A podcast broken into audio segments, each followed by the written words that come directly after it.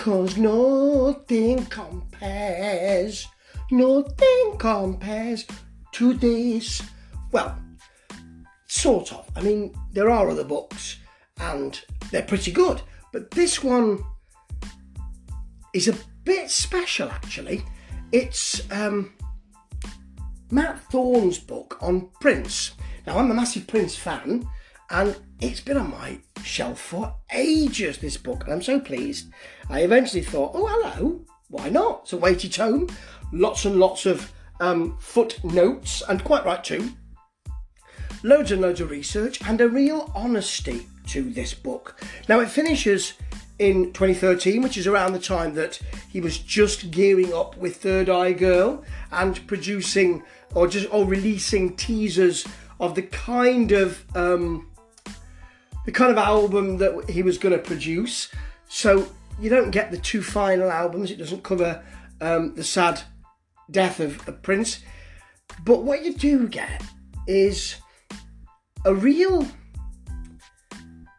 a real melding of the three areas of Prince. So the music, the live gigs, all sorts of live gigs, and the music that he wrote for others that was never released or was released, and his work with other people.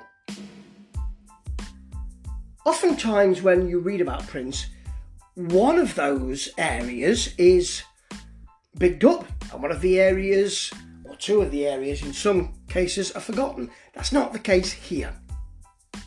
And Mr. Thorne has a really honest delivery here. There's an authorial voice right the way through.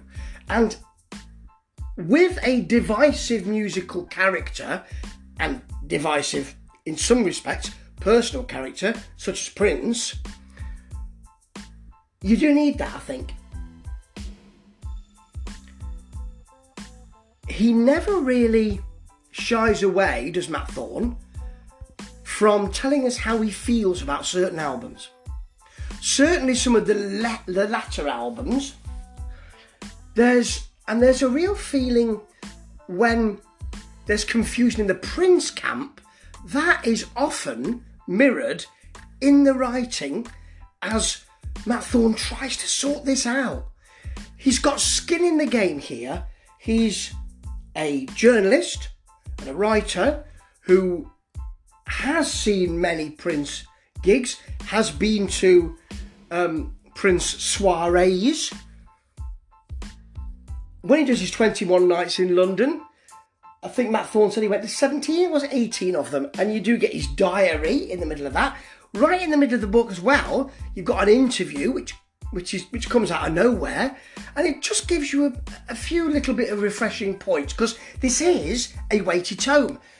My issue with the book generally, and it's only a small issue, I can understand exactly why he's done it, is that you get a lot of Prince's beginnings and Prince's first, certainly first two albums three albums actually, because Controversy is not really covered in any great depth or with any great word count actually. And that's what happens with a lot of these albums. Not surprising, Prince has released a lot of them, or Prince did release a lot of them, and um, it leaves space for, well, here's the NPG, here's NPG, you know, here's uh, Jill Jones's work, his his work um, with Eric Leeds. Here's his work um, with Graham Central Station. All of that is great to read, and what it made me do was to think, oh, I'd forgotten all about that, or I didn't know that. Now, I think I know quite a lot about Prince. I don't, but I think I do. Got all the albums, and I've got albums that, like the Madhouse albums, I really like all those. Um, but I didn't know there were so many. Some of which were unreleased. He really knows his stuff, does Matt? Does um, does Matt Thorne? Really does, and it, it's really important.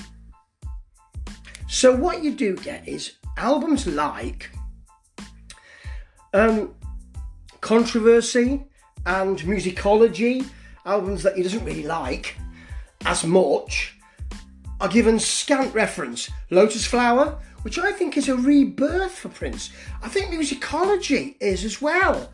Um, and there are albums also that he doesn't like as much. So, tracks, so for instance, there's a big discourse around the Black Album and why that probably isn't something that he likes as much.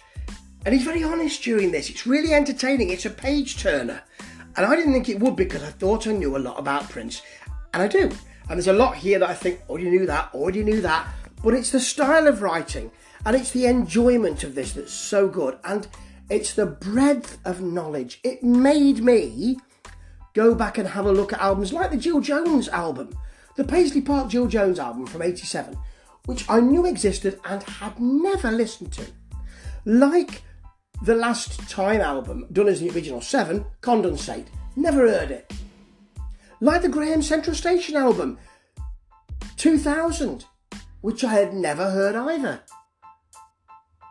It's great to hear all these albums. Times Squared, Eric Leeds' album, same. And that's what a good music book should do. I know all the Prince albums. I don't need to go and look at them again. Perhaps New Power Soul, perhaps. But I don't really need to listen to them again. I do know them, I do remember them, I do play them regularly. But it's the other side issues that I love so much. I'm searching for that Carmen Electra album now just can't find it, and I need to have it. That's what good music books do. It's a beautiful piece of work, this. Really well done. And I think Matt Thorne really knows his stuff. I think he really loves the writing of this, and I think that is on every page. Pick it up if you can. It's pretty cheap at the moment, and it doesn't go right to the end, the sad end, and it is a very much an end. But the work that's there really does work. Ta ta.